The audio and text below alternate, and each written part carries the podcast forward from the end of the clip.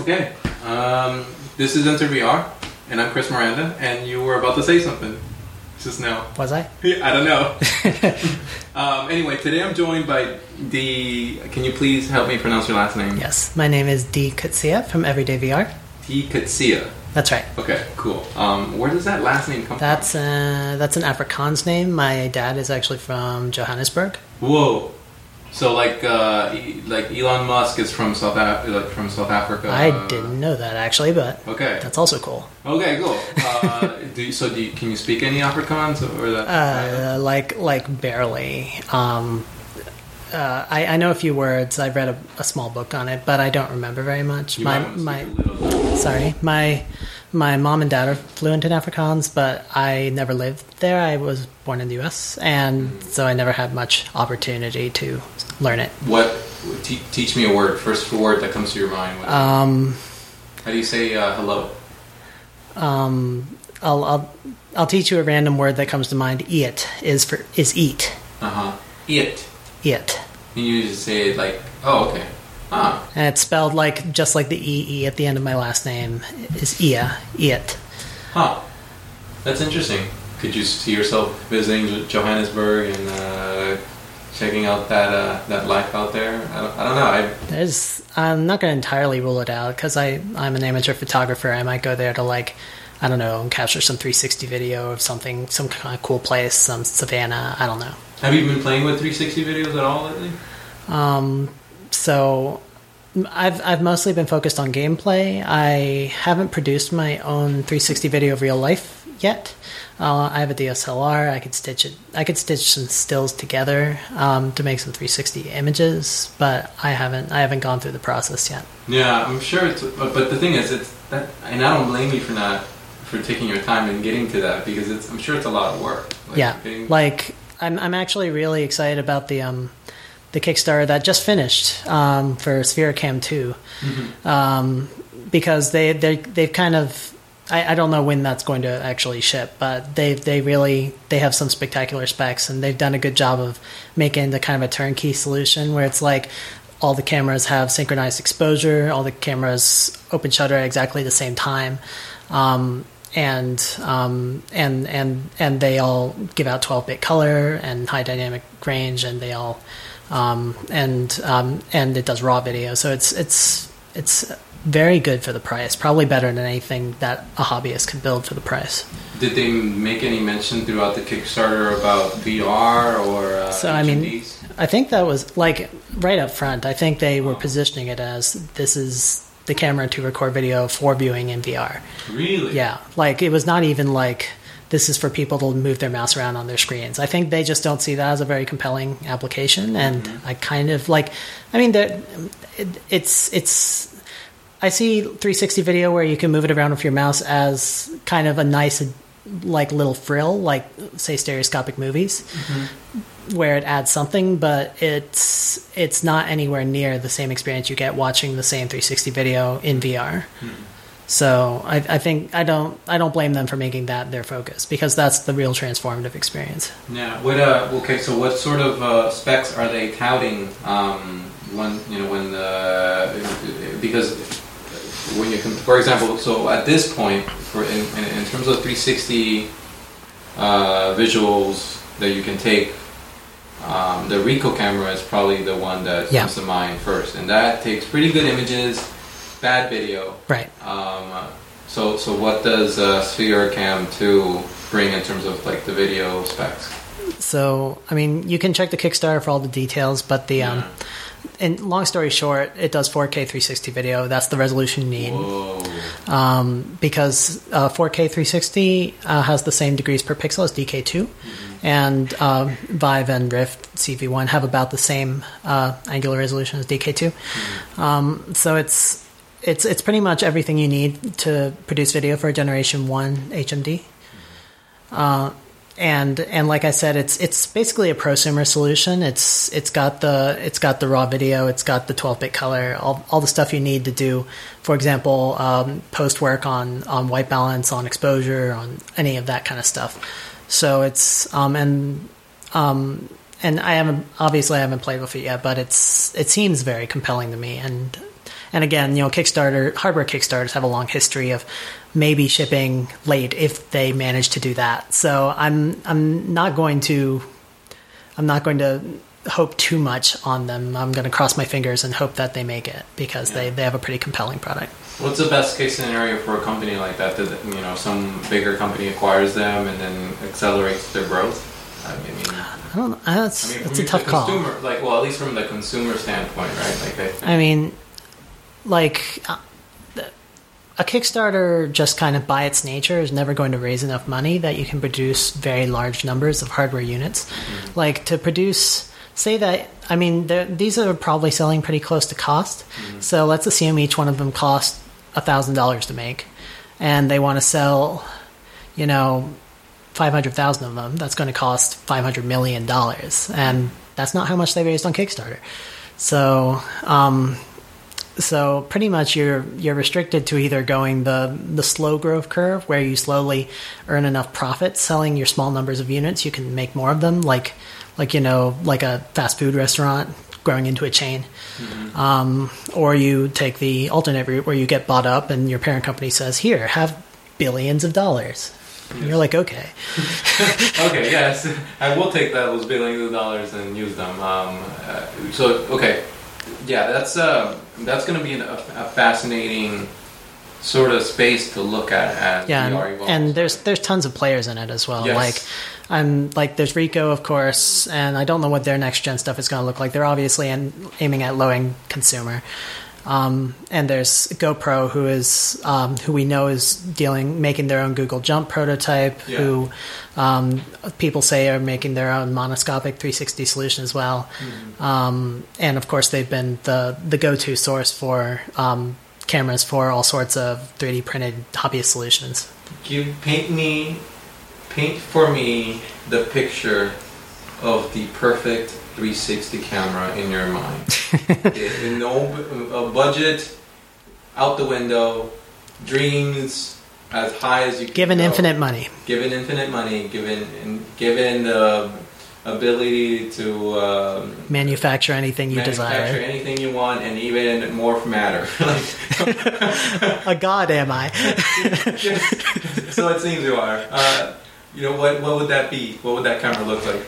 Um, long story short, um, I'm, I'm going to answer a slightly less ambitious question because if I could change the universe, I would just make it so I can like capture it with my eyeballs or something. But of but I, I think in within five years, that's a little optimistic. Within five years, maybe seven years, I think we're going to be looking at um, basically cameras will good cameras will get so small that you'll be and so cheap um, that you'll be able to pack very large numbers of them into a single device.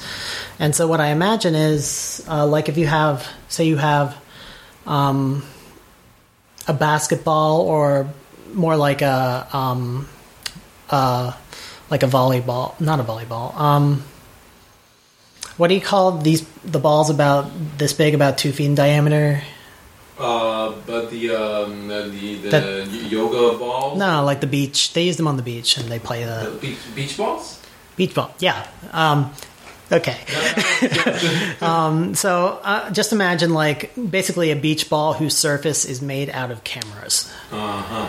And so, and each camera has a lens that's like on the order of, you know, a couple millimeters wide.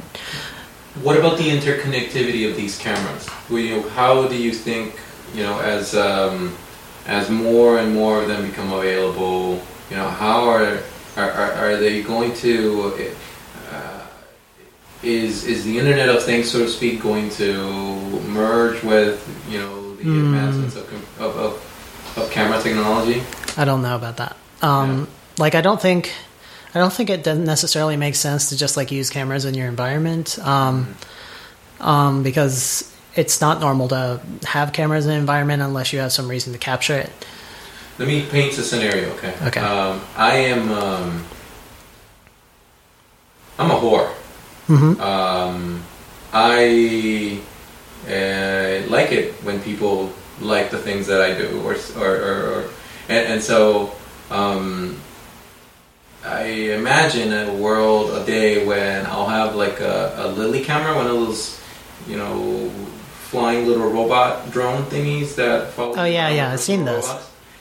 And I want a miniature light field camera Mhm. inside that robot, and wherever I go, this robot drone, mini drone flying around me is going to send out a light field, real time streaming I image see, of what I am experiencing within a 20 by 20 foot radius, something like that. Yeah. Um, and what what I imagine that would enable is for me to like uh, start my own yoga with Chris channel, uh, Right. Or telepresence with my family in other countries, like things Yeah. like that. Um, I like the idea. Like I, I one of my kind of dream applications of VR is I would like to make it so. For example, I have friends in um, New Zealand, and it would be really cool if I could just say, "I'm going down to I'm going down the subway. Would you like to come with me?" They live in New Zealand. Can they come with me? Not right now. They can't. But imagine if I had my, my floating beach ball of cameras that could just kind of float down the street at the same height as a person's head right next to me. They could navigate the, the sphere remotely. They can use positional tracking inside the sphere. They can rotate their head inside the sphere, get an impression of the surroundings as though they were actually there with correct parallax, with correct everything, using that light field video capture. Um, and and and then we can we can have something that's pretty much as close to an in-person telepresence interaction as you can possibly get, and it can go everywhere with you. yeah, and then and then and then we will have a crimeless society where Utopia. Yeah. Maybe, but let me ask you a fun question. Um, how do you how, how do you ref, how do you define reality? That's an interest. I know where you're going with this, and um, so to to cut a long story short, I don't like. I I think there are. I mean, there there are differences between like the the reality we occupy with our bodies and the virtual realities, but I I think on the other hand that there are very legitimate reasons that a person may choose to spend the majority of their time or life in virtual spaces in preference to real spaces. Um, while they while they still have very clear differences. For example, in VR, you can never take a microscope to your arm and look at your cells unless that's coded into the application um, because there's not that fine structure of matter. Um, in, in in VR, you can still you you have access to powers of creation to to and and the powers of um, interaction that you you don't have in the real world, and and it also enables you to to be to, to take on any form you want, to carry out any actions you want, and that kind of freedom is is really empowering for a lot of people. There are a lot of people out in the world right now who pretty much like I've I've literally heard multiple accounts from people who say I was going to kill myself until virtual reality seemed like it was going to show up soon. Wow, you've heard that? Yes. You- Wow, that's cr- wow. Yes. That's um.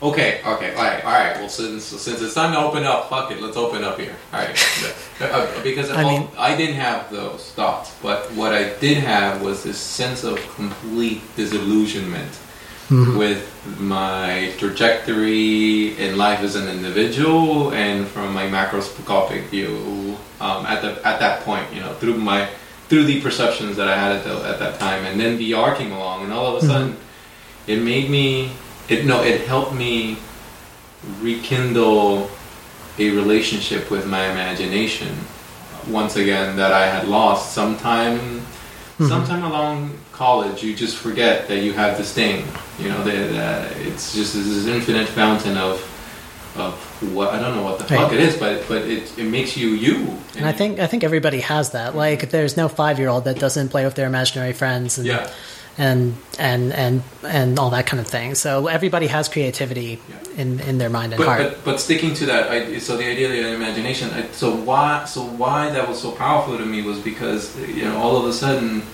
you know and then maybe VR maybe I got a little too cultish or maybe I, I, I drank the Kool-Aid way too much but I but at, at, at certain intersections of problems or anxieties in my life, I was like, well, maybe VR can come in and help here. It won't Mhm. solve the problem, but like, you know, how much of climate change can be at least Mitigate. not- yeah, mitigated um, through education. You know, and, and how big of an education tool VR can be used in and and that's a great point as well because um, a, a lot of the research that has gone into climate change has basically said that people the, the the way to get people to address climate change is to get people to first have a basic understanding of how it works and second to have kind of a visceral feeling of the consequences of climate change and these are the kind of things that VR can be very good at conveying. At at first of all, helping them build that simple mental model that says that you know carbon dioxide is trapped in the atmosphere and that results in the heat levels rising over time, and they can kind of and if, if they get that mental model down, then they can start to think about like they're they're never going to be as as as good as a trained climate scientist, but they'll be able to understand basic consequences of policies, and politicians aren't going to be able to make non-arguments anymore about how climate change, the science isn't in yet, and things like that. When it's perfectly obvious that it's what its consequences are. And I so so to so so- and so why is it so powerful? What is it that makes this education tool so powerful? Why why is it And- that VR? Is it the visualization? I think it's. I mean, it's partly just more effective visualizations, but it's also. I think it's about um, it's about visceral learning. Like it's kind of like saying, are you going to learn more about France, about Paris from reading an encyclopedia article on Paris, or from visiting Paris? And um, you know, there are certain things that are kind of abstract that you might get from the article, but in the end, when you're in Paris, you have an appreciation of the daily life of the people there, of what the places look like, of what kind of rules and regulations they have, of how people function. That you, and and you have, and you get all that kind of on a on a deep level. It's like on a level you can't even enunciate. Like if someone had lived for 20 years in Paris, they could tell you everything, uh, they could tell you all kinds of things about Paris, but if someone asked them to write like an article on everything they know about Paris, they wouldn't be able to capture that yeah. um, because that's that's personal experience. That's something like if they're on a road somewhere and they encounter people doing something, their understanding of the culture makes them instantly react with the right thing to do. It's it's ingrained in them, and um, and I, I think that by placing people by creating virtual environments that reflect, for example, the structure of cells that reflect. Um, um, a great example of this is MIT made a, a simulation experiment called um, a slower speed of light, uh, which basically said what happens if we make light go at 50 miles an hour what does the world look like? How does it function? How is that going to screw things up? What if I'm walking along and light's going at 50 miles an hour? What if I drive in my car when light's going at 50 miles an hour? What happens? Um, and and doing that helps you to get this really um, not it's not just an effective analogy. It's it's about giving you personal experience with um, near light speeds, and and when you can do that in VR with with with all kinds of concepts, you can you can get to the point where people. An- another another example of this. Um, someone in a class of mine once said, um, once said, if you're swinging a pendulum on a rope, and the pendulum gets way up to one side and it's about to swing back to the other side, and then you cut the rope, what happens to the pendulum? It goes flying. Well, it depends at what point in the trajectory it is. I mean, if it's if it if if you cut the rope at the point at which the pendulum has momentum going upwards, then the pendulum is going to shoot up. So this is the point where it's gotten to here, it's about to go back down. So at that point, it's going to fall straight down. That's right. And uh, a lot of people have trouble with that question because it um, it's it's a source of uh, conceptual difficulties. A lot of people think it's going to go like flying off into space, and um, Well, I've been listening or I've been watching a lot of Richard Feynman lectures lately, Mm-hmm. so so he's helped. and um, but I, I instantly knew the answer to this question, and the reason was not because I remembered my physics classes from high school. It was because I've been playing a lot of a, uh certain casual mobile game called Cut the Rope. oh yeah. and that was one of the gameplay mechanics. You have to wait for something to get up and then cut it and then let it drop down. And this was not like something they t- even tutorialized in that game. This was just a thing where if you wanted to get to level three, you had to be able to do that. Mm-hmm. So I, I think we're going to have a lot of things like that where nobody's really explaining the concepts, but by building your experience with the concepts in a world that embodies the concepts, you learn the concepts. How much of that um, formula? It, it, so if I can picture this as a recipe, a cooking recipe, how much um, gamification do we add, you know, so to speak, in terms of like salt? How much? How many sprinkles of gamification do we add in that formula? So I, I think it's I'm I'm a little resistant to the term gamification because it's become sort of a bad word. Okay. Um, because there's a lot of people whose idea of gamification is we'll make it exactly the same except we have points and badges now. and more about that. And it's it's not really like actually you don't want to add things. Actually, what you want to do is you want you want to take things away. So, like I said, when I played Cut the Rope, there what there wasn't tutorialization of that concept, and there certainly wasn't an explanation of mechanics and physics. Um, there wasn't there were no vectors. There was nothing like that. What there was is there was there was a simulation. There was giving me the opportunity to explore the simulation, and rewarding me for for um, performing actions that displayed understanding of the simulation. Mm-hmm. Um, in in ways that were very abstract and simplified. And and and I think there are a lot of a lot of cases where rather than trying to explain to people what is going kind of the, the, way I put it is in education, you always want the question to come before the answer. You always want the motivation to come mm-hmm. before the learning. Mm-hmm. And right now, in, in most classes, it's usually here's how you solve this type of problem. And they're like, why do we want to solve that kind of problem? They're like, well, whatever. oh, you're right. It's such a bad way of doing it. And the the cool thing about these virtual worlds is you can you can just construct. So I mean, this this for example, this happens in Minecraft all the time. Kids are playing Minecraft. They're like. So if I put a sand block on a dirt block and I destroy the dirt block, what happens to the sand block? Oh, it falls down. I wonder what other kind of blocks fall down and then they, they do a lot of this kind of exploration on their own. And at some point, they, they start thinking to themselves, you know, I, I should check out what other people have been looking at with regard to this because maybe they figured out some interesting things I haven't that I could play with. And so they go look up on the Minecraft wikis and they find information about it and then they go back and try it and then they augment it with some addition of their own or they use it in some kind of art piece or whatever.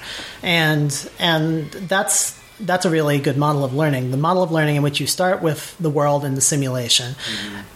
A simulation which is designed to provoke questions and make people curious. Ah. And then when they start asking questions, they start answering their questions and and they start looking to others for help answering their questions. Mm-hmm. That's really what you want to do. And VR is going to be able to do that in a more powerful way by creating visceral experiences where you can directly observe scale, where you feel surrounded by by the experience and the context, um, and and where you can more direct because it's a better uh, has better sim, it's a better simulation of real life. You can more directly port those simulations and feelings to similar real life context. What are your thoughts in provoking those questions? What how do you provoke questions, uh, you know, and, and, of wonderment for, and especially depending on your app or your depending depending on your application, you have a you might be in a situation where you are creating this virtual reality curriculum, right? And you have mm-hmm. to get you sort of have to get through the curriculum. So how do you provoke?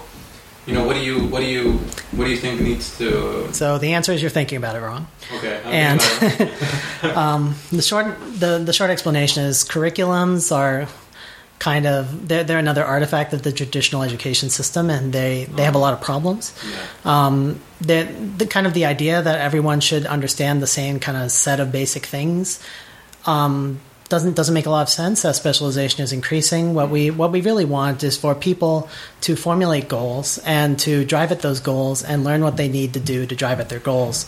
And if that involves learning to do some algebra, then they should learn to do some algebra. If that involves learning some World War II history, they should go learn some World War II history.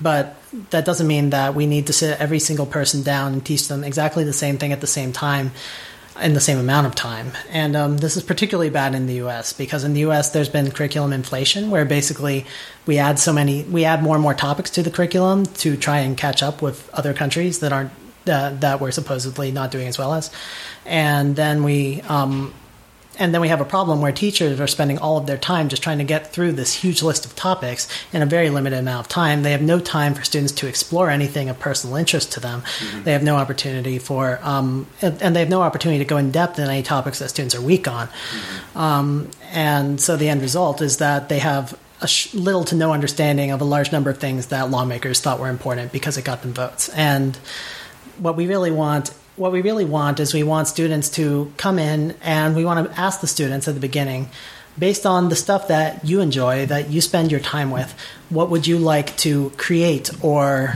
explore mm-hmm. or or build upon um, how like would you like to make a game would you like to build a, a recreation of a setting in a in a book that you like would you mm-hmm. like to um, would you like to um, perform a, a, physical experiment with some um, with some or or would you like to go like take photos somewhere and process them and learn about the tools for that or hmm. whatever it's and then you kind of you you look at what their goals are and and you start to and and you you you give them guidance and you give them tools. You say, okay, we're going to give you this software because this is what professionals use to do this kind of task, mm-hmm. and we're going to help get you started with some of the basic stuff that'll help you to get this task done, and then and then you let them go on their own until they come back and say they want more help. Mm-hmm. And that's that's really where you want to be in education. You want to be in a place where you're never going to the students and saying, "Here's what you need to know." You want to, the students to be coming to you and saying, "I'm stuck. I don't know what to do next. I need your help." Yeah. So what do you? Okay, so uh, let's bring this into the. Um, or, or, let's uh, focus this. Uh, let, let's hone in on the context of VR and VR development. Like, mm-hmm how do you, or what would you say to a, a, person who is really interested in VR and is on the fence about developing? And I, so, what do you, you know, what do you say? You know, what, how, you know, in terms of like how to get started, and, and, and you know, so, let's say my goal is I'm a, mm-hmm. I'm a person who works at AT and T nine to 5 mm-hmm. um, and then. But I, but I, but I've been paying attention to VR, and I think it's time for me to start exploring. Where do I even start? You know, what do you say then? So, I mean, this is a question that's been asked a lot lately. I think I've seen like five Reddit posts on this topic. I want to get started in VR. How do I get started in VR? Yeah, um, it's an ongoing question. It, it is, and it's, it's a good question. And um, i have actually, I would actually love to see some some uh, some of the more experienced VR devs kind of give their opinions on this. But um, you know, there's there's all the answers about like learning certain frameworks that are that are well developed and popular, about best practices in VR, things like that. But I think the core of it is that you just kind of you just have to do it. Like you have to literally just like a lot of people are nervous getting into it. They're like, I don't know how to code, I don't know how to use Unity, I don't know how to model things in Blender, and they're just like, that's too much stuff. I'm not going to do it. Um, I think the the right approach to take is to say, what do you know and what can you do with what you know? And what can you do with learning the minimal amount on top of what you already know? Mm. and then just go and do that as quickly and as as simply as possible. So anybody pretty much anybody can download unity personal uh, version 5 and build you know cube on a plane put a camera in there have a vr application. Everybody should do that. Everybody in the world should do that. Mm-hmm. um, and and then if you want to keep moving forward from there, you can say, well, if if you don't know how to model, what can you do with some basic shapes? That's kind of fun and interesting. Can you have can you make a little maze? Can you make um, uh, can you make a, a, game where you're using physics to do something fun, where you're like pushing things around, or where you're um, or where things are coming down and you have to stop them, or whatever. You can kind of make up some kind of interesting gameplay just using those basic shapes and later on when you you have some some stuff working you can start to drop in you can maybe pick up assets from the asset store if you don't know how to model still you can model some basic things some very abstract art to drop in um, and conversely, if you're com- more comfortable on the art side and you don't want to get into scripting, you can pick up Playmaker, do some basic visual scripting. Um, you can you can lean heavily on just using the physics system. Basically, just kind of don't don't try and learn everything up front. Try and build things. Try and come up with projects that are of limited scope, small scope that you can build out, you can get done, you can push on the web. And this is an important part of it. You don't want to just say, "I made a thing, I'm going to delete it now and just forget about it forever." Yeah. You want you want to put it on the web. You want to you want to show it to other people who like VR. You want to show it to your friends and family. Record a little video of it, put it on YouTube. Just show it to everybody and get even whether you know it's it's to get feedback, but it's also just to say. I made a thing and now it's out there and everybody can play it and I've released it and I've I'm that that kind of when that makes you a publisher. Yeah. That's a big deal. Um, and and then once you've done that, you can you can start. And the more you do stuff, the more you pick up little things along the way. Every time you make even something of very limited scope and ambition, there's always going to be things that you have to pick up and learn in order to pull it off. And the more you do that, the more you build your skills, the more you feel willing to take on something slightly more ambitious for your next little project. And that's definitely the way to do it. Build a portfolio, build little projects, go do it. And let your I think, and, and if I could add a little bit, maybe let, let in, especially in the beginning, I would I would say let your curiosity lead the way, um, and, and even your passions. If you Mm-hmm. Yeah. if you know if you know if you already know what you're passionate about, there's got to be a way to Yeah. incorporate VR into it. and yeah, and merge it. So, I mean, there's tons of people who are excited about VR, but they're all doing different things. And the reason they're all doing different things is because they're all passionate about other stuff other than VR that they're bringing into VR. And everyone has a unique combination of passions. If you can help start to bring those into VR, you can do some really exciting new things that nobody else knows about or even cares about yet. Yeah, so perfect segue into asking you about what are you passionate about these days, Steve? Um, So I'm I'm I'm kind of I like lots of VR things. Um, the last I guess the last six months or so, I've been um, focused on um, some some things related to image based stuff. So I did stuff with light field compression. Um, Can you explain what light field I can compre- I can explain that. So, um, so the way I usually explain this is in a normal in a normal 360 degree video. Um, there's two. There's basically two options right now. There's monoscopic video where your both your eyes see the same image no matter where you look, um, and that that prevents you from having the stereoscopic effect like in 3D movies. And it, it it works okay for some kinds of videos, but sometimes it can take you out of it a little bit. Um, and also, there's no positional tracking. So if you lean to one side or the other, um, you will not. Um, it, the the view won't reflect that. The world will move with you. And if you um, turn your head, also in um, in real life, when you turn your head, there's a parallax effect, and it's it's relatively subtle, but it's really important to making a place seem real. Um, so, for example, if you have your eye in front of your face and you turn left, you'll see your eye move against the background relative to where it was before. Um, and that's a really important difference between 360 video and how things look in real life. Mm-hmm. Um, because if you have your finger up and you turn your head, you can look behind it from one view and then behind it somewhere else from another view. And mm-hmm. that's not possible with any kind of fixed image Interesting. because there's that stuff behind it that you just can't see no matter how much you turn. right, that's true. Because the image is not real. Right. Uh, so that's parallax. Right, that's parallax. And light fields are able to reproduce parallax just as well as a native VR application that's rendering in real time. Um, they're even and and you can have a fully pre-rendered scene. You could have a real life scene. You can get that parallax correct. You can get positional tracking within a fixed volume, usually. Um, usually like a meter in diameter kind of volume. You can make it pretty much as big as you want un- until it's like crashing into the scenery. Um, and um, and the, the only catch with light fields is that light fields are generally repres they, they contain a lot of information and their um, standard representations in particular are very large. They're usually represented as a large set of um, as a large set of so with that large sphere you would have like cameras all around the sphere on the order of hundreds of them.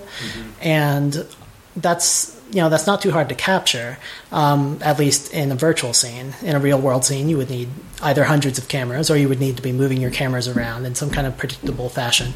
Um, but the, the catch is once you've captured those hundreds of views how do you store them in a way that's easy to that, that doesn't take huge amounts of space and that you can transmit and um, and stream? And just as importantly how do you get all that data onto your GPU fast enough to display it at 60 frames a second? So um, that's that's a big challenge and but you can what you can exploit is the fact that because all those cameras are taking pictures of the same scene they have a lot of overlap they have a lot of redundancy uh, a lot of them see the same pixels and and so you can um, there are various schemes you can use to um, to reduce that amount of data and make it a lot easier to fit more and more of it on the GPU. So correct me if I'm wrong, but light fields can only do static images at this point, right? At this, so I've we we've done a little bit of video uh, light field video mm. um, but it was like we're talking like like a two second video at mm. like 30 frames a second or something mm. so it and it was cool because it, i think it was like water flowing and you can like move your head around and look at the water flowing from different angles um, but again it's it's very low resolution very short video um, more like a little animated gif than anything um, but it's but it, it works, and I think light field video is going to get there in the long term um, with some very clever compression and some some some great solutions. And it's it's kind of the in, in for image based stuff. Um, it's it, I think it's kind of the end the best possible solution. Um, and right now, there's just a lot of problems to solve with it. Yeah, yeah, because light fields um, uh, allow for a really good positional tracking effect and correct parallax, um, yeah. and that's a big deal because a lot of what makes you feel like you're really in a scene is actually that subtle parallax as you move your turn your head and move it around. It's it's not even about people think positional tracking is about like whoa I can lean like five feet to the left and the right, mm-hmm. but really the the reason that Oculus added it it's it's not so much for leaning based game mechanics or uh, it's it's really it's about getting that parallax right. It's about because in DK1 they had the neck model, which kind of assumed that there's there's an axis through the middle of your neck that your eyes are rotating around when you turn your head, um, and that gets you a little bit of parallax, um, which uh, in in real time scenes, which is but it's it's not always correct because that distance from the, the center of your neck to your eyes is is a biometric metric that's dependent on the individual person, oh. just like your IPD. Oh. And nobody measures it because yeah, there's no measure that. I don't even know how you measure that. um, and there's actually a setting. It, a lot of people didn't notice in the Oculus config utility, in the advanced settings. There's eye to neck distance. That's what that is. Really? And that was coded in there. Yeah, it's in there. Oh wow! It's it's in the release version. Um, nobody ever changes it. They just leave it at the default, but it's in there. Huh. Um, and but with DK2 with the positional tracking, it can it can keep track of where your eyes actually are, and it doesn't have to use that that fake biometric data. And it can get a so you get better parallax and you get a more real looking scene, and that's a big reason that DK2 feels more solid. Mm-hmm. Okay, so before I derailed you into explaining light field compression, what, oh, mm-hmm. tell me more about your passions. What what are you doing with these images?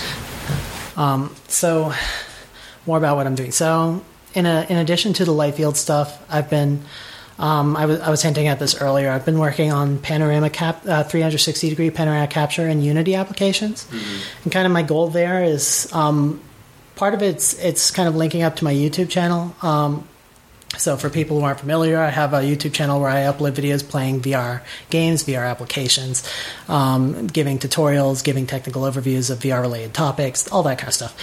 And um, and so a big question I have is in the future, you know in two or three years. Um, what is what is a let's play or to or a commentary of a VR game going to look like on YouTube? And right now what it looks like is I just record my view in the headset and then you can put on your own headset and watch my point of view. Um, and that's not great. Um, and people who know VR will know why that's not great because every time I turn my, if I spin my head to the left super fast, I'm basically grabbing your head and pushing it to the left really fast. Yeah. And that's unpleasant for a lot of people. Um, and so you have to hold your head really still, and if you move it at all, you get inconsistent motion, which feels weird, and it's it's kind of a bad experience all around. But it's the best we can do right now. Um, but with 360 video, basically, I can un- untether the viewer's view from my view, and I can say, you're just following me around while I'm walking through the game. You have complete control over your own viewpoint. Um, but you can put any game into that video format. They don't have to download and install the game in order to play the video. Um, and uh, how do they? How do they? How do you keep them from getting motion sickness from following around a player around? That's that's a little trickier. Um, I mean, there's there's various ways you can do it. You can do it as like a third person camera mode, where it's like um, like in Lucky's Tale or Mario 64, where it's kind of the camera's drifting behind them and it's undergoing gradual acceleration, so you don't have too much issues of sickness. Um, but at this point, I'm really pretty much just seeing it as kind of 360 being one step above doing the the the basic view, where you're just seeing what the player's seeing. Paint me this picture. So, so two to three years from now, no, no, let's make it 5 Uh-huh. When this, when this even, when this matures to its like, Pinnacle. yeah, um, what will look? What what what will that look like? You know, I, how do I get people to watch me on Twitch or YouTube doing VR Let's Mhm. Plays? Am I going to be inside VR and then I will be able to see either out of a control panel or some sort of visualization will show me all the different names of people that are looking at me, or, or, or So there it's- will be ghosts, uh, ghost heads floating above me like Convrge. Uh, So it's it's tough. Um, so I mean, in terms of the the most basic thing you can have is just to say, uh, assuming we could magically capture and stream your your 360 degree view in real time. You can just imagine every viewer is following around your player character as they do everything they do, watching what you do and reflecting on your actions. And they have the opportunity to like they have their little their little chat floating next to them and they can comment on everything that you're doing while they're in there with you following you around watching you do it. And they're just kind of floating on their floating cloud or whatever after you. Um, and in terms of for the streamer what kind of feedback they get I mean, it's not always clear you want that kind of feedback because sometimes you just want the player to be immersed in the action and responding to the game itself, and not worrying too much about the the the watchers. But other times you do want them to you know be conscious of their yeah. audience and be able to respond to their audience. So I mean, it's it's more of a visualization problem, but it's I mean you can imagine them. Um, at the very least, kind of having having the floating chat window that's kind of off to their right a little bit, floating there, and they can look over and see what people are saying about what they're doing at the moment. Um, and maybe they could, you know, minimize or expand that as they go. Um, and and maybe they could have some representation, like it could it could list the number of viewers, or um, or it could um, it could have like a ghost who's uh, following them, and the ghost is labeled with the number of people that are viewing from that ghost point of view. Yeah. Um, just blazing across their chest. I am twelve thousand people. That would be epic and insane. And I'm also curious about like, you know, it, I I've thought about that because that's going to be huge. People are going to want to stream themselves and their experiences and, and whatever they do. I mean, not to mention the esports aspects of it. Oh, yeah. Esports is, I think esports is going to evolve into this hybrid uh, wherein we'll have to we'll, we'll start blending the machine with the man. Um, Yes. You'll, your physical body will be running through physical spaces while you wear an HMD. Yes. Right. And I'm, I'm actually really like I'm excited about how esports are going to become athletic and how they're going to become um, how they're going to use large VR spaces and and um, and and how they're going to be um, how they're going to be shown to an audience. Because right now, when you go Yeah. to an esports event, um, you see a guy sitting in a booth and you see a giant like 10 foot diameter screen with the game on it. And you know other than that there's no apparent connection between them. You just know that guy's playing that game. Um, and and what i imagine in the future is it's going to be everybody in the audience everybody at home. They're all they're all in their headsets. They're all in the in the virtual game space. They're all watching the player engaging with those obstacles. Like like imagine like there's like a little maze like down here and everyone's sitting in some virtual stands around the maze and they're watching the player going through the maze and dodging obstacles and firing at the other players. Hmm. And and they see them as the player sees themselves they see the everything the player sees um, just from a different perspective Maybe they see it from the the perspective of being on the um, the box, you know, the the box at the stadiums, the expensive boxes Oh, yeah. where you'll have like t- the TV screen and the free catering. So so maybe so maybe I'm in this dungeons. Uh, Dreadhalls sort of crazy experience, and my friends are like, you know, in this fancy sort of uh, room watching over me through these like through this Oh yeah, definitely. Like, um, and if you have a major esports event where you can't like fit more than you know. 40 people in the boxes up close up front you can just say well we're going to divide our audience into Well, I mean, 100 the groups. in VR, like, oh, if you, if someone wants to like watch me, Mhm. uh, if someone wants wants to watch you traverse the dungeon, Mhm. um, okay, okay, okay. So we need to differentiate between the two. Because what I see is maybe there will be two types of esports. One where it's like all in VR. Mhm. Um, and then there's the one where that blends in physical stadiums with like. So we're talking about the physical stadiums, then, right? you can do both we could do both. and and you can have it so everyone in the stadium has a VR or a or an AR HMD on, and they're they're watching the action and they're seeing the action as the player sees it, but they also have presence, physical presence in the stadium, and they can see the other people around them. And What kind of sports do you think people are going to be? Uh, we're going to be playing, or we're, going to be watching in the future. Um, blitzball, just kidding, Blitzball. blitzball. Uh, It's a Final Fantasy X reference. Oh, okay. I was to say Blitzball. That's crazy. You're No. going to get make a get a ball. That sounds violent, but that also sounds good. That sounds yeah. Um, But yeah, I imagine I imagine they're going to be athletic to the point of being like involving gymnastics, where Yeah. people are like like having to, to to dodge projectiles in real time, having to jump and climb over obstacles. I also I also envision uh, playing with the uh, the sensory inputs uh, like like Mhm. sight. Um, you know, uh, playing you know watching a, a game, a laser tag, a virtual reality laser tag, or Team Fortress, a real Team Fortress Two game unfold before your eyes, but it's completely in the dark, and so everybody's wearing HMD that is giving them um, infrared vision or something like that.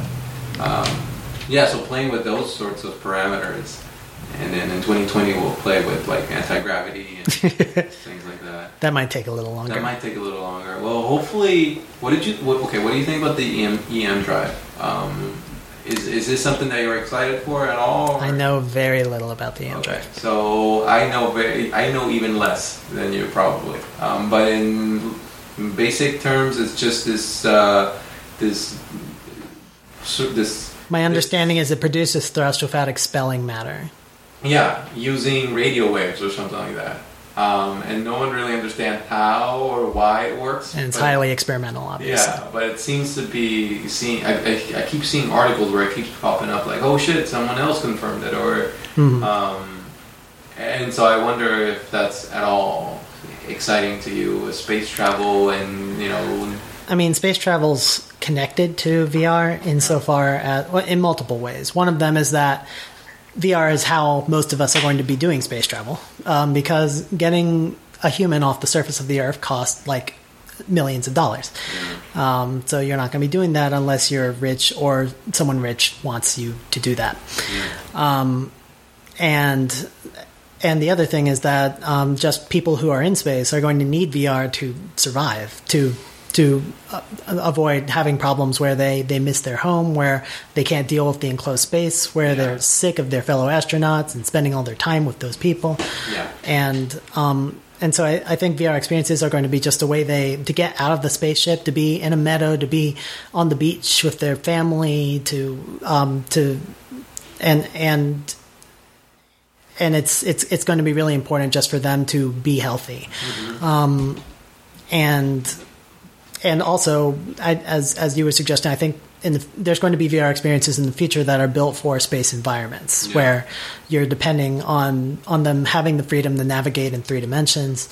Um, and to turn themselves in various ways. So you can imagine like a game where um, like you're you're walking along on the floor and there's some stuff on the ceiling and you jump up to the ceiling and turn yourself around and now you're on the ceiling and walking around so kind of a VR room becoming a VR space yeah. The um, the creative sky is limitless here.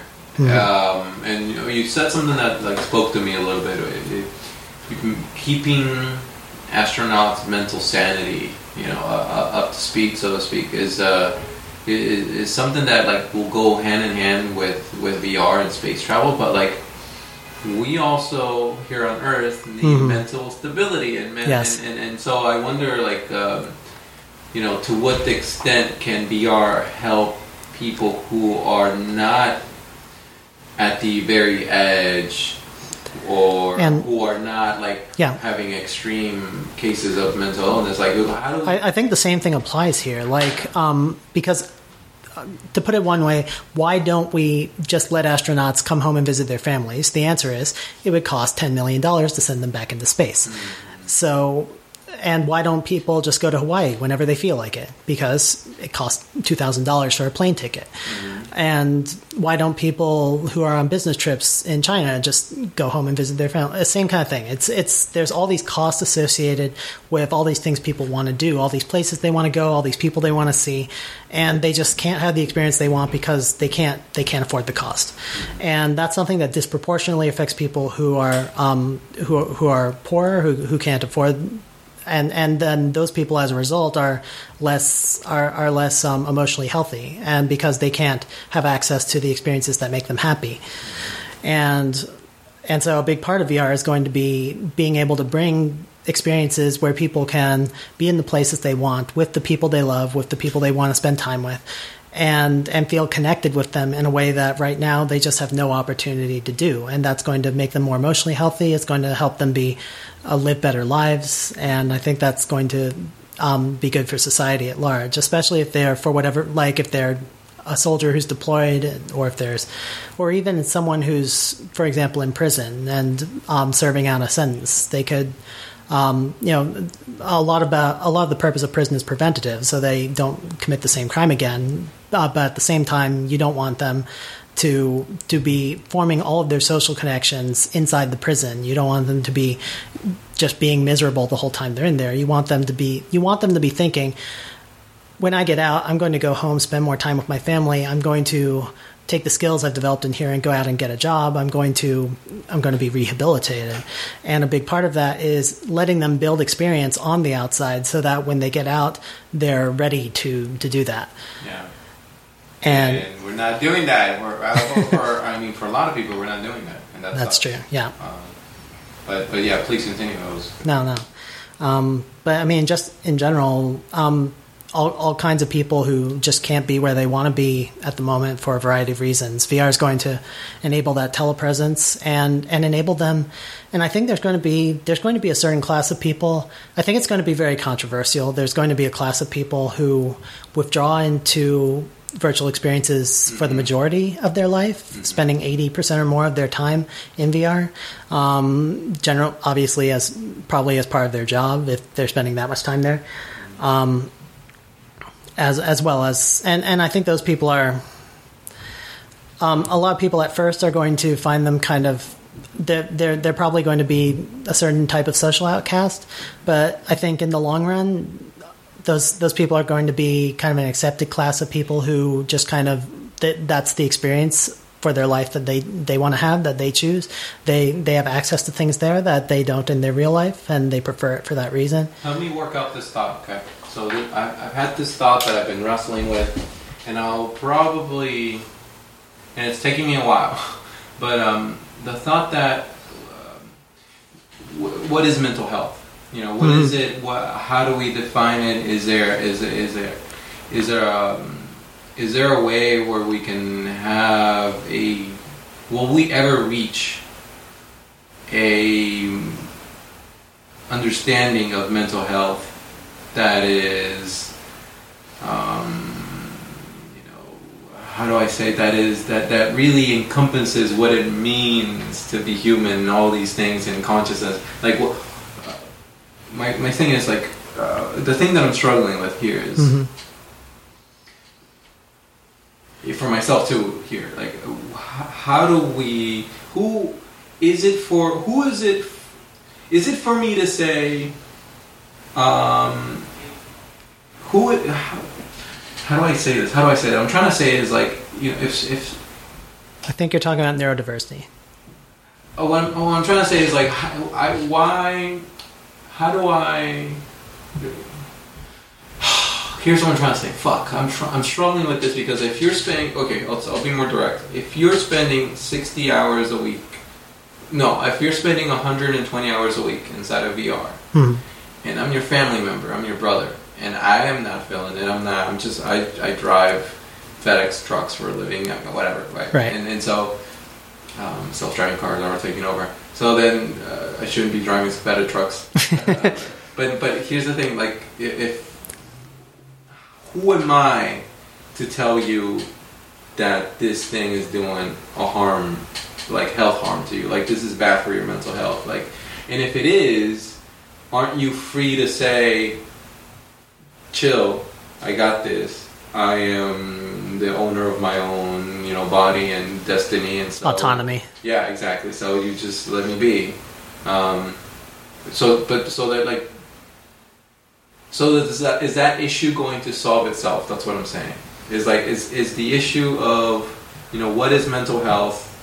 Um, can can can we figure out a threshold at which people might overuse DHMD and, and, and it might be detrimental? Like, at what point does using VR become detrimental for your own mental health? Do you think? That's man, holy shit! It took me a long time to get a goddamn question, but what do you think?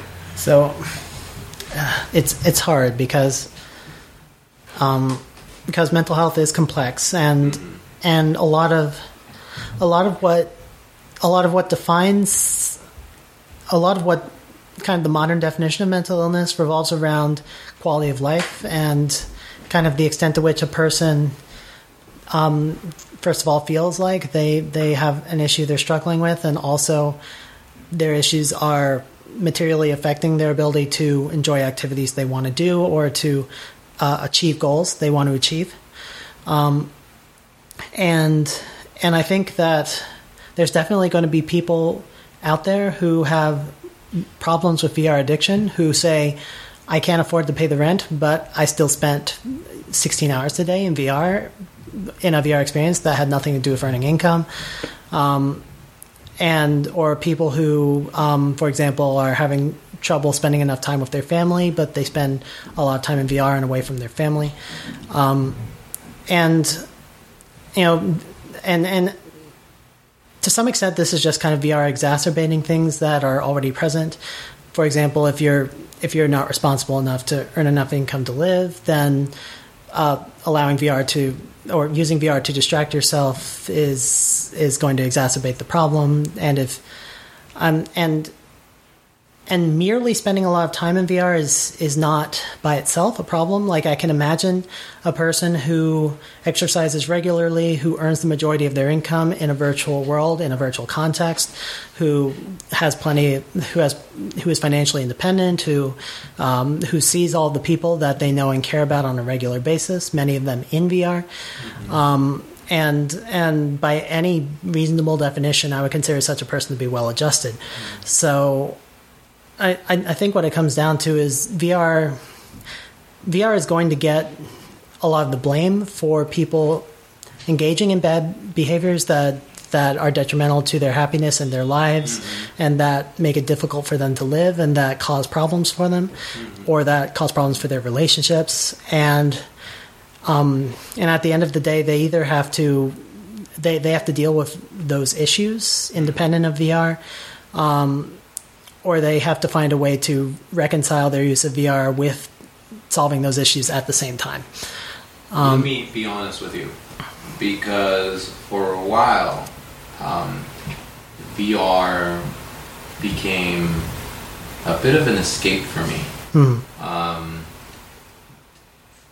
past drama in my life that I just didn't want to deal with, uh, thing, thought, you know, repressed memories and thoughts, um, and relationships that I don't that I didn't want to come back up. hmm I, you know, it was just it's it was so easy for me to for, forget about these things inside the proto metaverse. Um, but but but, and the thing is, the thing is, um, the mentality that I that I had for like a couple months was not the most healthy.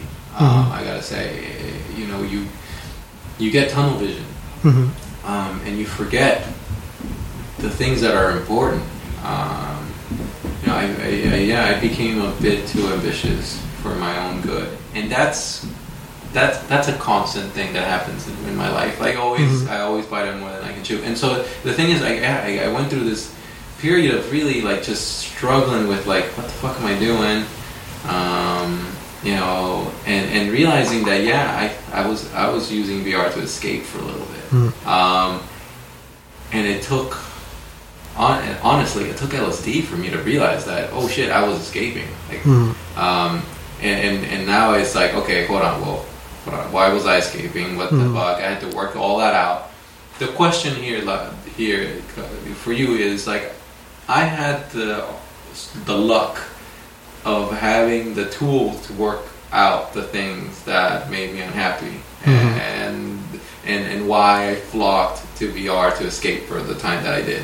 Now I see it more as a tool, but when VR launches and it's out in the consumer and it's uh, for consumers, you know, what do you think is the percentage of people who are going to see VR and are going to go immediately go there to escape? Because I'm not gonna lie, there are some shitty circumstances Yeah. for, that that people are finding themselves trapped in that had no choice to be in, and I wouldn't blame them if they wanted to just live in the virtual world, you know. But but at the same time, it's maybe that maybe that says something bigger about ourselves, right? That, about mm-hmm.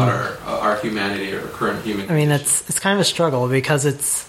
I mean, first of all, we have the problem that not everyone is secure enough to be able to survive without um, without having to worry about it, and then on top of that, there's a lot of people in situations where, like you say, they want to escape the situation, but in in escaping it, they also distract themselves from engaging with any kind of solution to the situation, short term or long term. So it's um, I don't know. It does it, it's the difficult question for me is does VR exacerbate it, hmm. or is this a situation where VR is substituting for another form of escape? right, right. Would if if this were 1850, would you be going down to the lake with a book to escape? Hmm. I don't know. And yeah. Okay, well, well, okay, but, but in the argument of the devil, you know, what is what is their what is the argument of the devil? The argument of the devil here is that yes, VR is exacerbating your already preset notions that are unhealthy, right? I mean, there there is there's definitely a, a reasonable argument that VR, in in being so engaging, in in being in occupying all of your senses, in literally cutting out your perception of the outside world altogether, is is acting as a more effective and, and pure form of escape um, to the point where you you're just not thinking about your real world concerns at all. Um, and I'm, I'm, you know, I'm, I'm making the devil's advocate argument. I'm not sure how much I buy into it, but it's. I mean, there, there, there is the risk that some people are, are going to use it as escape and are going to have more trouble getting out of it because having that, especially because of how easy it is to get, like, like if you go down to the lake with a book, you have to go out of your house, you have to walk down the street. It takes a while, and maybe by the time you get there, you're like, ah, I'm fine. I'm just going to go home. But with VR, you could be like in your bedroom and like your parents are arguing, and you're like, screw this. I'm going to put on my VR headset. and I'm going to be a warrior in Final Fantasy 17, and I'm not going to worry about my parents anymore.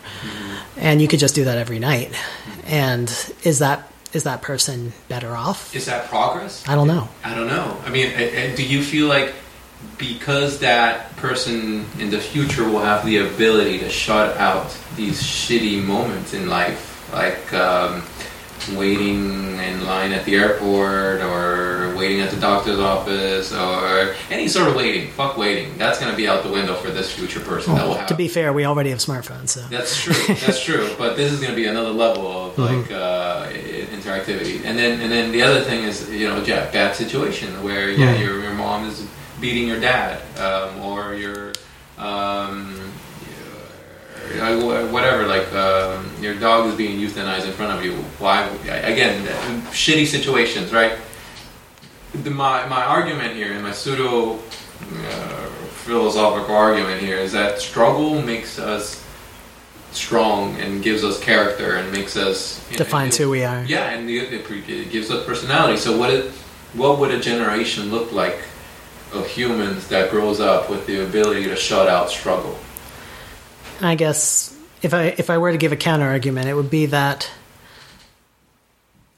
a person in VR has a great amount of control over their experience, but ultimately people still choose to engage in experiences that are unpleasant. Um, for for example, um, if you've ever been in a flame war on a forum, No, and I would never. well, never. Of course you haven't.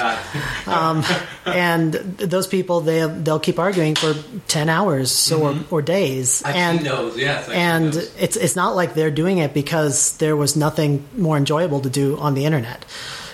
Um, they they do it because they have a personal investment in that community, in that situation, in that argument, and they've decided I'm going to engage with this because I want to achieve an outcome, because I want to have the status in this community. I want to. They, they have goals, and by engaging in the bad situation, they they move those goals forward.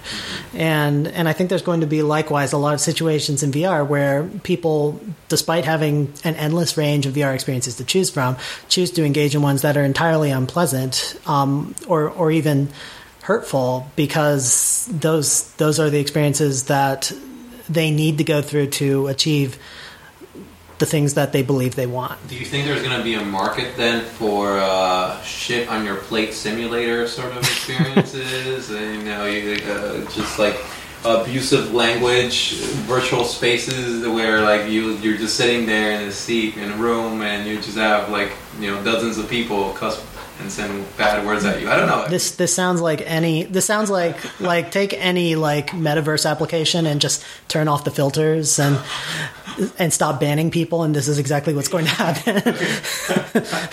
Well, that's going to be interesting. The security protocols of uh, of, of, of the of whatever metaverse space you're you're in, in terms of you know blocking out trolls and um, you know security, security, security, security. and they're already running into this. I mean, right now there's so few people that it's not really a big deal for them that they just have some basic, you know, ban lists and some things like that. But when you're dealing with trolls who are like IP hopping and using using Tor and and um, and and playing all kinds of tricks to come in with new accounts constantly, um, you kind of have to you have to build up your repertoire of um, and and people are going to have to start sharing kind of their their blacklist and coming up with other ways of trying to deal with all these bad actors. Um, and a lot of that's kind of just traditional, like the same kind of thing that you have to deal with on regular websites. Um, I'm, I'm not sure. I mean, to some extent, it's worse in VR because in VR, a disruptive person kind of just talks over everybody or or displaces everybody's space or can invade personal space and make people more uncomfortable, um, which are kind of new opportunities for trolling that don't exist in traditional online spaces. Um, but but I think a lot of the security measures are going to be pretty similar. Yeah. Yeah, I mean, and so, and what about the tactics? Do you think the tactics are going to change um, in terms of trolling? Probably. I mean, there's I mean, there's just a lot of things like like people troll in real life, and if you look at how people troll in real life, it's like doing pranks and things like that. It's, it's pretty different from how people troll in online spaces, and we're probably going to see people. Um, probably, I think what we're what's going to look more like is kind of like trolls in say Minecraft, or it's like griefers, where you get home and it's like someone set your house on fire, and That sucks. Can you, And- I, okay, I, I have limited experience with Minecraft. Mm-hmm. I, I've, I've done it in VR once, and a creeper scared the shit out of me. and didn't go back in there again. yeah, that fucking noise. Oh, and that and the vertigo. Like you, I was high up there on top of some tree, Hmm. and I was like, "Holy shit! This is." I'm I'm I'm I'm a total scary scary cat for heights. Um, but yeah, please continue. Minecraft. Uh, you're saying. Yeah, and I, I, I'm, I guess I'm just saying that I think a lot of VR trolling is going to look like that because a lot of VR spaces are going to be about creation, and I, so I think a lot of VR trolling is going to be about griefing. It's going to be about destroying things people have made that they that they love and that weren't adequately protected. Um, it's going to be about um, and and it's going to be about doing unexpected or surprising things that are a little bit mean, like pranks. Um, Why do people troll? Is that something that is ingrained in the humans, the human DNA that we just will never get rid of, or will, would we ever want to get rid of? I mean, I'm sure. And by the way, there's funny trolls. There's funny. There's like there's Yeah. there's good sense of humor trolls. Uh, There, there are trolls that are less But then there's the- hurtful to yeah. people than others. Yeah, there's there's there's there's trolls with class, you know, with, Mm-hmm. with, with sense of humor, and then there's ones where it's just like, okay, dude, you you there's issues here. There- Kind of like how you can have a gentleman thief who is still like stealing things, but they're doing it with class. Or yeah, or white hat hacker, Yes. right? So because it's all about, I mean, how you use the medium of, Hmm. of self-expression.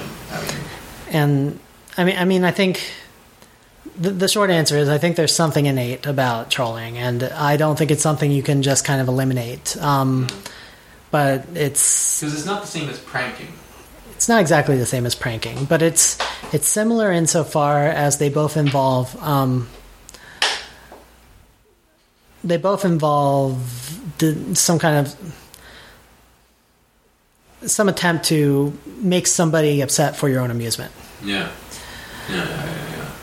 It's um, it's hard to understand, but And I mean, it's it's like people say, how could you be upset at someone else being? How, how could you be amused at someone else being upset? But then they like watch any slapstick comedy video and they're laughing at it. So Is it, do you think it's about power? It's about proving that someone has no free will because you can say things that will make them react in a certain way? I think it's it's partly about power. It's partly just saying like because I've actually seen trolls say things like like oh it was so easy to make those people upset. I can just say this and they'll be yelling all all day and Yeah.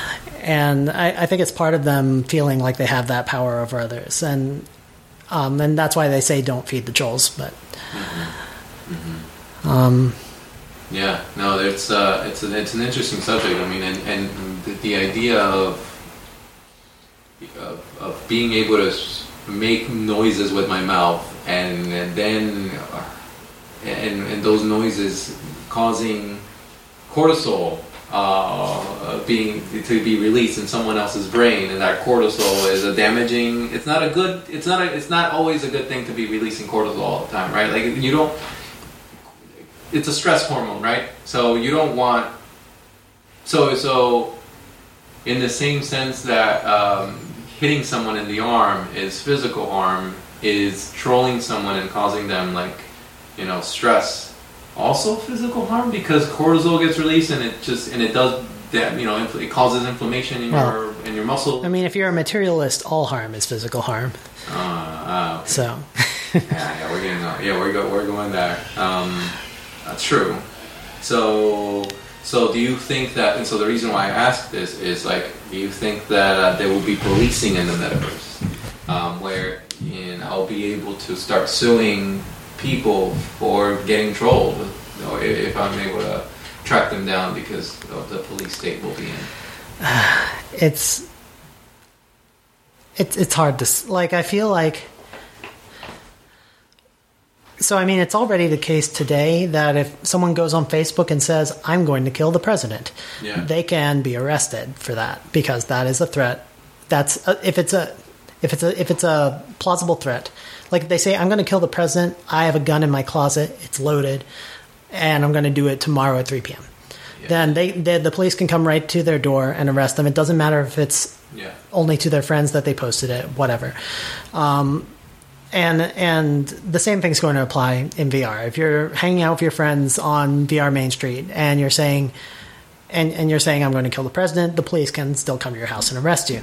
Yeah. Um, the question is, it starts to get more complicated when you get into simulated crime. So one can reasonably ask if if you if you act menacingly towards somebody in VR, is that something that that person could construe as a threat towards as a as a as a threat towards their person? If you if you get up in somebody's face and push on them in VR, and assuming the simulation supports this kind of thing, and you push them back and they go back, is that some form of assault, or is that just, or are you just pressing keys?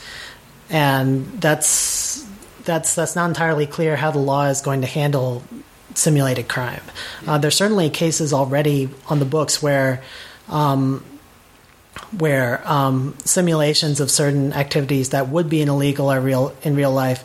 Um, for example, obscenity law, where um, certain certain forms of extremely graphic violence are are held to be obscene and punishable under the law, even um, even though they are purely fictional and simulated. So I don't I, I don't know if there's going to be laws around that or if there should be and I don't I don't know at what point people are going to start to feel like are going to start to feel like someone invading their personal space and acting on their virtual person is on on the same level as acting on their real person. I mean, some people say it's just about physical safety that you can always disconnect, and I think it's a little bit reductive because a lot a, a lot of what the law punishes is creating negative experiences for people, even if those experiences don't result directly in physical harm. For example, if you steal all the money out of someone's bank account, you have not harmed them physically in any way, but you've still done them harm, mm-hmm. and you're punishable for it. Mm-hmm. Um, and could the same thing be be done for virtual simulated crimes? I don't know. Yeah. Um, and I mean, and also there's also a wide range of possible things that people can do to each other to harm each other in the metaverse. I mean, mm. we won't know until we're there. And like I said before, like people are going to trot out the "why don't you just disconnect" thing, and this has been this has been used in all sorts of online communities for like decades. Blaming the victim sort of stuff. Yeah, and what it comes down to is people have investments in virtual communities in online communities yeah. they ha- they know people there they have a reputation there and they're not just going to disconnect and never come back the first time that someone is aggressive toward them. Yeah. So they're. I used to get phone calls in high school where um, I would get harassed by some random people, just just random phone calls, mm-hmm. and uh, I changed my number. But that's bullshit because you shouldn't have to change your number. Mm-hmm. Like, with people are like calling you randomly and harass you, say shit. Like I think um, I don't know if I changed my number because that was happening, but thankfully I did anyways. And you know, I wonder, you know, if that's sort of same thing we're gonna be seeing. Like, I mean, you know, it, and you can't tell me now, like, we'll stop using your phone. We'll don't don't don't carry mm-hmm. around a phone if right. you want to be. And there's going to be similar things, I think, where people, like, even if people don't say, "Why don't you just disconnect?" They'll say, like, "Why don't you just start a new character?" Mm-hmm. They won't know who you are. You'll be fine. Mm-hmm. And those people say people know my character. They see my avatar. They recognize me. I have relationships. Mm-hmm. And and you, you can't just tell everybody every time that someone acts aggressively toward them, I'll uh, just make a new character. Yeah. Yeah, because then you don't. Because they win. That means they win. and I guess the question is is this something that's a public concern that should that the state should have a hand in? Is it something that should be addressed by moder- by private moderators and corporations who who operate because every every one of these sites is going to have some kind of private organization behind it, and I I don't know. I don't know. I, for one, I uh, I would the, my solution would be a list of kind of like a, a Skype roster or a list of people um, that we're all friends of friends, and only we can go inside these virtual spaces. So no, nothing public, I would say. Yeah, like uh, you know, definitely, especially as VR is, is going along. Like I feel like it's really hard, really hard to keep up with all the amazing people that are coming out, being super smart, creating amazing fucking stuff, and I'm. I'm on, I can't. I can't keep up. There's too many of you. Mm. Like I can't. I yeah. want to interview all of you, but I can't. That's how I felt. Like like in the DK1 days, I literally just went through the Oculus store and downloaded every single demo because why not? Yeah. And now it's like, yeah, I, I can't actually play all the things that are coming out like even once. Yeah. There's there's too many of them, and there's so many developers from all these countries. There's people even here in San Francisco. I didn't even know were here doing mm-hmm. projects that are awesome, and it's it's a fast, quickly burgeoning community, getting tons of investment, and I'm really excited about the direction the industry is going as a whole. What do you so? What do you do to um, prioritize what content do you, you want to highlight, or what content do you want to like? You know, what's uh? Do you have a formula, or what do you do to? The um, the lazy approach is that I um, I, I look at what's popular. I look at what people um, upvote on Reddit. I, I look exactly at I look at what um, other other YouTubers are playing. Um, I have a bunch of uh, uh, VR Let's Players on my YouTube subscriptions, and Um, and I, I also check like Oculus featured applications and things like that. And so I, you know, I, I kind of I want to start with the major ones, the, the most important ones, and um, but I also occasionally want to look at something that's kind of under, undervalued. Um, like an application I think is really cool or does something new or interesting that just Yeah. nobody's heard of or knows about, and and that's usually like there. That's usually interesting also for viewers who who are looking for information on new things that, that they all haven't already heard of and who are following all this other stuff. Um, so that's It and feels good when you find something that no one else has. Like, Yeah. guys, hold on, look, look at these people are doing something awesome, and Yes. everybody's like, yeah, they, they, yeah, I guess, yeah, holy shit, they are. and a lot of that just kind of falls into my lap because I have a bunch of like people on my Skype who are always like, like, like one of them will be like, "Oh, I made this cool thing," or "I found this cool thing over here," and nobody's really seen it yet. I'll be like, "Oh, let me look at that." so it's uh, at this point, I'm I'm not doing a lot of independent seeking out things just Yeah. because so many things fall into my lap at this point that I just kind of sift through them and, and choose some good ones. Yeah. Um, yeah, that sounds like a good system so far. What do you? Okay, keep, um, so this is the second time you're on the podcast. Uh, Mm-hmm. Have your plans changed for the future, like in terms of what you're trying to do, and or That is a great question. I don't remember when I was last on the podcast or what I said. I well, let's uh, let's refresh everybody's memory, uh, Okay. including mine. Okay. Let me ask you once again, or for the first time, um, what what are your plans for the future, short term, long term? Um, so, so um, at the moment, I'm doing I'm doing some freelancing in VR. So I've um, I, I quit my grad school PhD to pursue consumer. Whoa! I didn't tell you Oh, this. You really did that? Yeah, I did like like three months ago or something. Oh shit! Yeah, and um, because my UC Berkeley just doesn't do a lot of research in virtual reality, really, and um, and and my my um, degree program, or my dissertation was in online education, which is great, but um, a lot of what's going on in online education now is kind of boring. Um, it's like people are building MOOCs. MOOCs are exactly like traditional classrooms, except online, and they're not doing anything interesting or new. Um, What's the MOOC again? a massive online class. Ah, okay. Basically, think interactive textbook with a forum attached to it, Okay. okay. Yeah. and, and lecture videos. Uh, I'm sorry, I sound so disdainful. No, it's no, it's, it is a little disappointing. We can we can do better. We can do better. Yeah, and and part of why I'm so excited about VR is because I have contacts in VR. Like I've been working with Fruxius, and Fruxius has a very clear understanding of how VR can enable can enable the kind of learning we really want to promote, Yeah, and yeah. with that exploration and simulation of, of and developing visceral intuition and that kind of thing. Um, and and and honestly, I think I honestly think VR is going to be better for education than the stuff I was working on for before. Um, and and I just I want to I want to be directly involved in it, and I've I've been doing all sorts of um, freelancing and stuff uh, with with the stuff with uh, Fruxius has a little startup uh, called SolarX that was um, it's being funded by Rothenberg here. He's actually in San Francisco right now. Yeah, yeah. I've you should at- you should you should um, email him and get him to.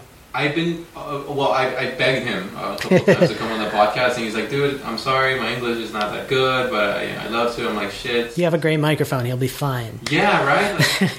Like, but uh, but I I will keep hunting him down because uh, science requires this. Yes, um, but yeah, he's he's doing that little company, and uh, he's he he does the work of a five man team. He's like a VR star. I I've, I've heard things about his genius that he's like on another level, on Yes. some other plane. Definitely. Like like I'm I'm I honestly think that the, I could take two or three VR startups and they'd still be doing less than he is doing by himself. Holy shit!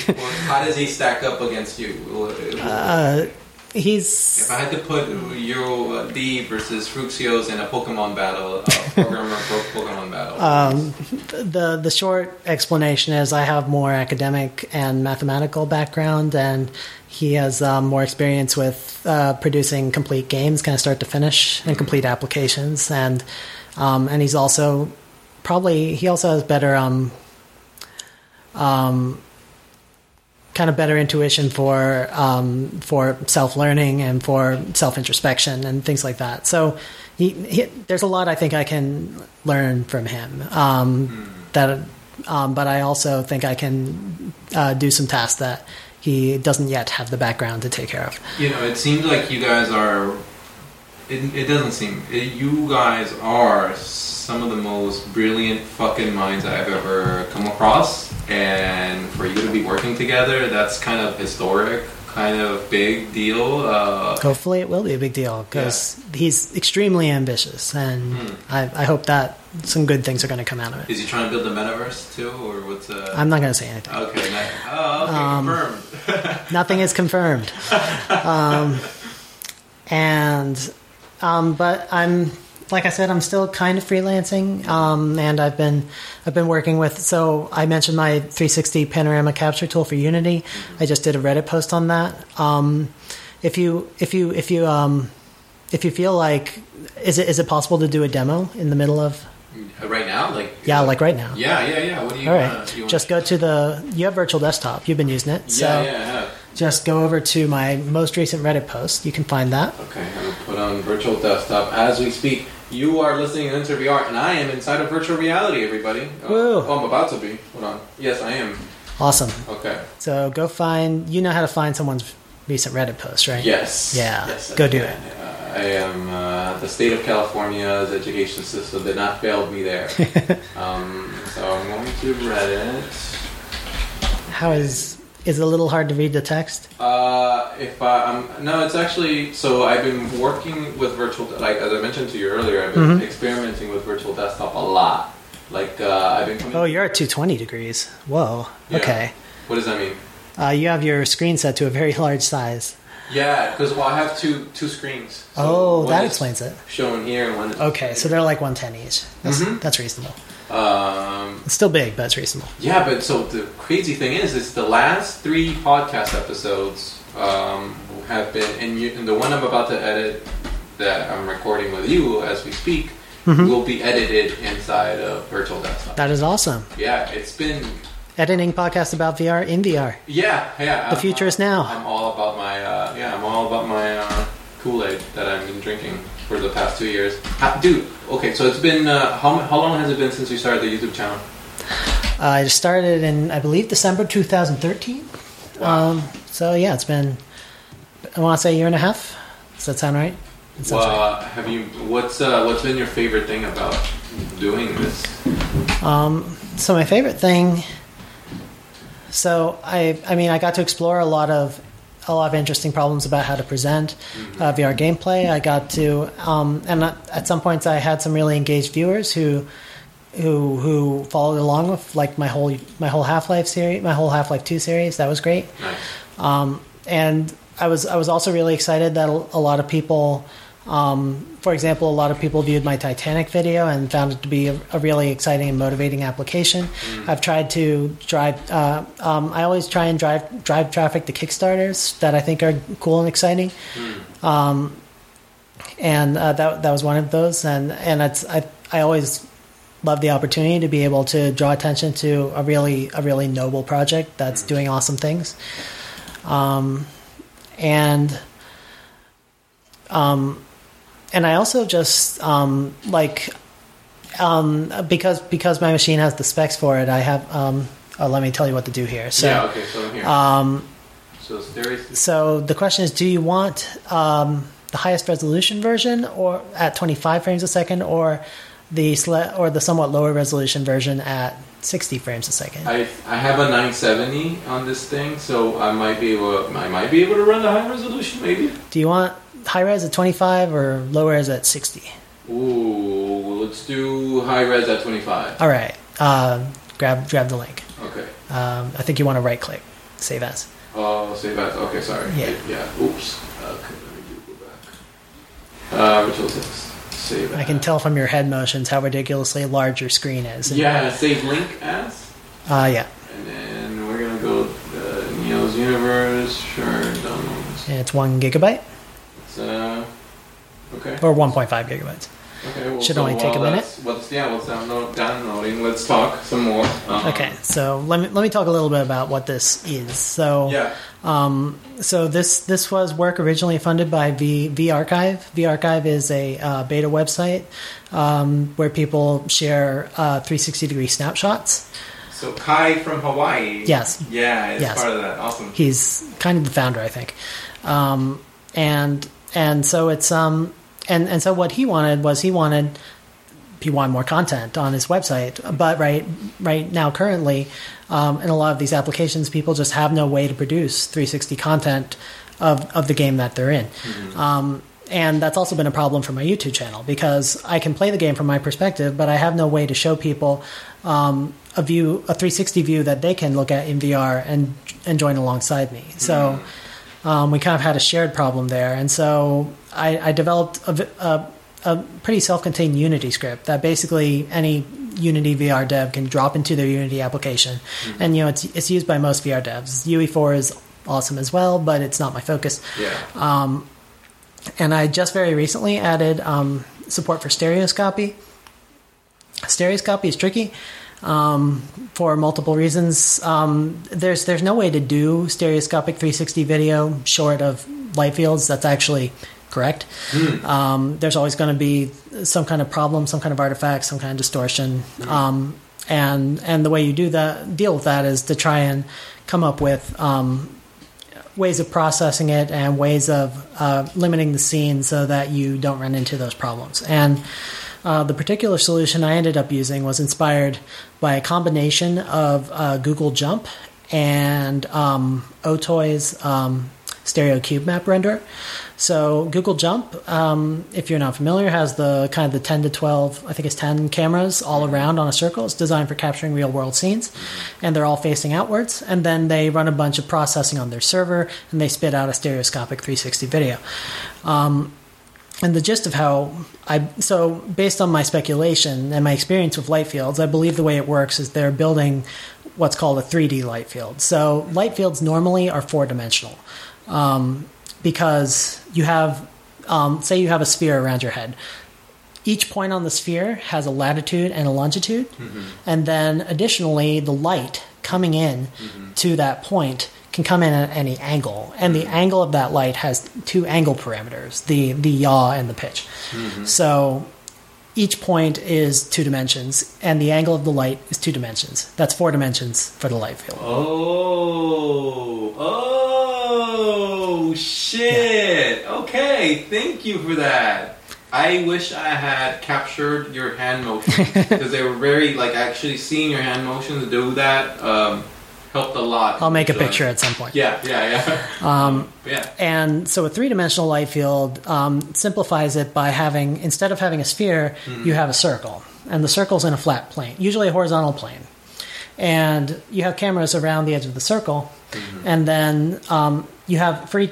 You have three dimensions. One is what point are you at on the circle, um, which is just a number of degrees, and then you have the two angles of light coming in to the point, and um, and that that corresponds pretty directly to the cameras on jump. They have cameras at points on the circle. They're capturing in uh, both dimensions of light. Did you figure this out, or how did you figure this out? This is so I, I don't know for sure that this is what they're doing. It's my speculation, but um, I believe it's accurate based on some of the artifacts I've seen in their processed videos. Um, I think what they're doing is they're um, they're inferring. I think they're inferring. Um, a, a, so they they build a 3D light field from the video from the from the video from the cameras, and then for each frame they construct um, they can they they um, they infer the depth of the scene from um, and if you have a lot of cameras it's usually not a big deal to infer depth of a scene uh, because you have many viewpoints on it. You can do the left left right analysis shift things and see if they match up. Oh, okay. and once they have the depth um, it's it's a little complicated but there's a light field rendering technique that uses depth that makes it um, that makes it produce much better results. So once they've inferred the depth, they can produce a much higher quality rendering of that light field. Um, and since um, and because it's a light field, they can actually place the viewpoint anywhere inside that circle. So as long as it's in the circle and between the cameras, you can view from any point in there at any angle. And so they can stick the two eyes in the circle, have them looking this way, and then for the next part of the 360 photo, they can turn them like this and have them looking this way, and they can pretty much have them facing any way that you want. What is uh? hold on. Let's see if this is working. Uh, okay. you, no, you should close the player. Close the player. Yeah, don't don't play it in the player, Okay. and just just drag it onto. Actually, go to virtual desktop. Go to virtual desktop. Yeah, go to virtual desktop. I am in virtual. Go to video player. video player. Click over under. Over under. Okay, now drag it onto your player. Uh, drag what into my player? The video player. Oh, the video. The okay. video. So I just downloaded it. Okay, one second. I will find it here, and it is. Which one is it? Um, is it the virtual desktop setup? No, it's not. This Neo's Universe. There it is. Okay. And then drag it over. And oh my god. Oh my god, it works. Holy crap. This is beautiful. I've never done this with virtual desktop. I, That's just that's just the intro. You haven't gotten to the best part yet. This is the greatest thing ever. And I haven't even. Okay, wow, I like this. And you made this. So I, I this is Neos the Universe, the application. I, have you seen this application before? Never. Okay, so this is an application made by Fruxius. Oh, of course. And- quality, I expect quality out of this one. It was made for the VR Jam. It's uh, called the Universe. Though the point, it's intended to be uh, similar to those old power, the old Powers of Ten video, where you're showing many objects of many different scales and comparing their sizes to give you an impression of how big they are relative to each other. Um, it starts with small things, it goes to big things, very very big things like the universe. I see no neutrons. Yes, you're at the smallest scale now. Oh, snaps. Oh my god, dude. Oh my god. I I love these animations. Uh, so Neil's Universe. This is what This called? is this is Neos the universe, and this is just a video of it. Um, if you do the if you run the the application, the normal application, it, this all runs in real time. really Yes. Um, so you should definitely check out the actual application as well. But the point of this video is to demonstrate that I can take exactly the same application, exactly the same graphics that you see rendered in real time. Mm-hmm. I can capture them in a stereoscopic 360 degree video where you can look all around you. And this 360 degree video can be seen in mobile, can be Right, seen and in I VR you can play it on Gear VR. You can play it. Um, I upload a version to Vrideo that you can view in WebVR, um, and um, you can view it on Cardboard. You can do whatever you want. It's just a video. Are you the only person who's, who's figured this out? There's there was there's another asset store asset that does VR panorama capture. I don't believe it does. I don't know if it does video yet, and their stereoscopy I believe is not as good as mine. Uh, This is really good stereoscopy, by, the- by the way. Um, so I, I didn't quite finish explaining how it works, but the very quick explanation is I I capture a bunch of views around you, and then I put I position the eyes. I rotate the eyes as you turn around. This is standard stuff. So I'm um, for each vertical for each vertical scan line for each vertical column. I create a um, Am I supposed to keep it on? Or? um, you can keep it on. okay, okay.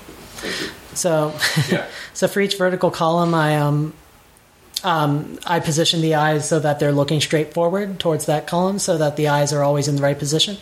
Um, and additionally, as you look upwards or downwards towards the pole, Uh-huh. I uh, I move the IPD towards zero, so it slowly goes towards zero. So your eyes are getting closer together as you look up. And this is the same trick used by um, by Otoy Stereo Cube Maps. And what that allows you to do is avoid any discontinuity at the poles. So there's no stitching artifacts at the poles. There's a little bit of distortion at the poles, but there's Yeah. no stitching artifacts. I see a little bit of distortion, but you're right. The stitching artifact is, especially at the South Pole, is non-visible at all. There's a little bit of convergence problems with the dust. Um, Ah. but it's um, but it's it's it's much better, I think, than a lot of other stuff that's available right now. And this all captures. This is not real time capture, um, but it's capturing at um, at about one to two frames a second. So it's um, it's not like taking forever to render each frame. It's very fast, and that's because Unity is a real time engine. And so if you were rendering the same thing in like Blender or Maya or whatever, or Otoy's render, you would be taking a lot longer than one second to do it. What do you? Um, okay, so you, you you built this amazing tool, uh, or uh, And it's a free script. It's called 360 Panorama Capture. It's in the Unity Asset Store. The stereoscopic version is in my Reddit post. It's going to be in the Asset Store in the future. Have you ever considered sainthood um, for yourself? like giving free shit away like this? Like, why are you not? Why? Where? Why? What's? Uh, how are you going to make money? How are you going to survive? Because I, I'm, I'm, I'm sorry, I'm a douche. I want to help. I wanna I wanna see you driving a Lamborghini. How do, I, how do you how do you do this? Because you have the, the skills, you have the talent. So the short explanation is so um, first of all, I am. Um, I'm, I'm definitely still looking at um, job opportunities, and I'm, I'm actually interviewing with uh, the, the Google Cardboard team next Tuesday. Oh, dude, that's gonna Um, be an easy walk. through. so- Just make sure they don't listen to this podcast. and um, I, I don't I don't know yet whether I'm gonna work for them, but Ah. um, but I I think I can. Basically, my only goal is I want to do lots of VR stuff I think is cool while also making enough to survive Yeah. in a minimalist fashion. I'm I don't want to I don't want to have a Lamborghini. I just want to. I want to have. I want to be able to afford a VR room and live in San Francisco, where all the VR stuff is. yeah, that would be the dream. That's uh, that, and yeah, why it's it's not that much to ask, is it? You know, all you want to do is just yeah. I'm with you. I just want to have my entire virtual universes that I can create and explore. It's not even a big deal. Yeah, it's, it's just some rent that you can afford, right? um, I uh, yeah, I you know, I, perhaps we can go to the VR camp next year um, if you're down to go to Burning Man and we're still alive and the AI hasn't eaten up all the world, turned, all of us into paper clips. Listen, I have to um, I have to head out. I got I got some people. I gotta go. No problem. Um, I gotta get some people high on marijuana edibles and watch them play Journey. So. I, That sounds like the uh, best way to play Journey. I think yeah, I, I, trial and experimentation has this has uh, provided me with the most uh, efficient way to make people cry by playing a video game. awesome. Um, well, listen, you have been an amazing uh, scholar, um, a human being of virtual reality that uh, I'm always admiring your like breadth of knowledge. And I'm going to say honestly, thirty percent of what you said, I was just like, okay, shit, I'm gonna have to re-listen, re-listen to this later on and just you know take some notes. Um, But because- thanks for inviting me down. It's great, great to check out your office. Great to be in the space and talking to you face to face. We need to do some more, um, and we shall. Um, and how can people stay in touch? How can people follow what you're doing and all that good stuff? So my my YouTube channel is Everyday VR. Just search for E V R Y D A Y V R, and um, and I have a Twitter, I have a Facebook, and you can I've I have a Reddit account uh, where I post a fair amount on the R Oculus Reddit. You can find all of that stuff just with a Google search on Everyday VR. Sweet, and all the relevant information will be linked in the show notes. Um, Dee, thanks again for your time, No problem. and bam.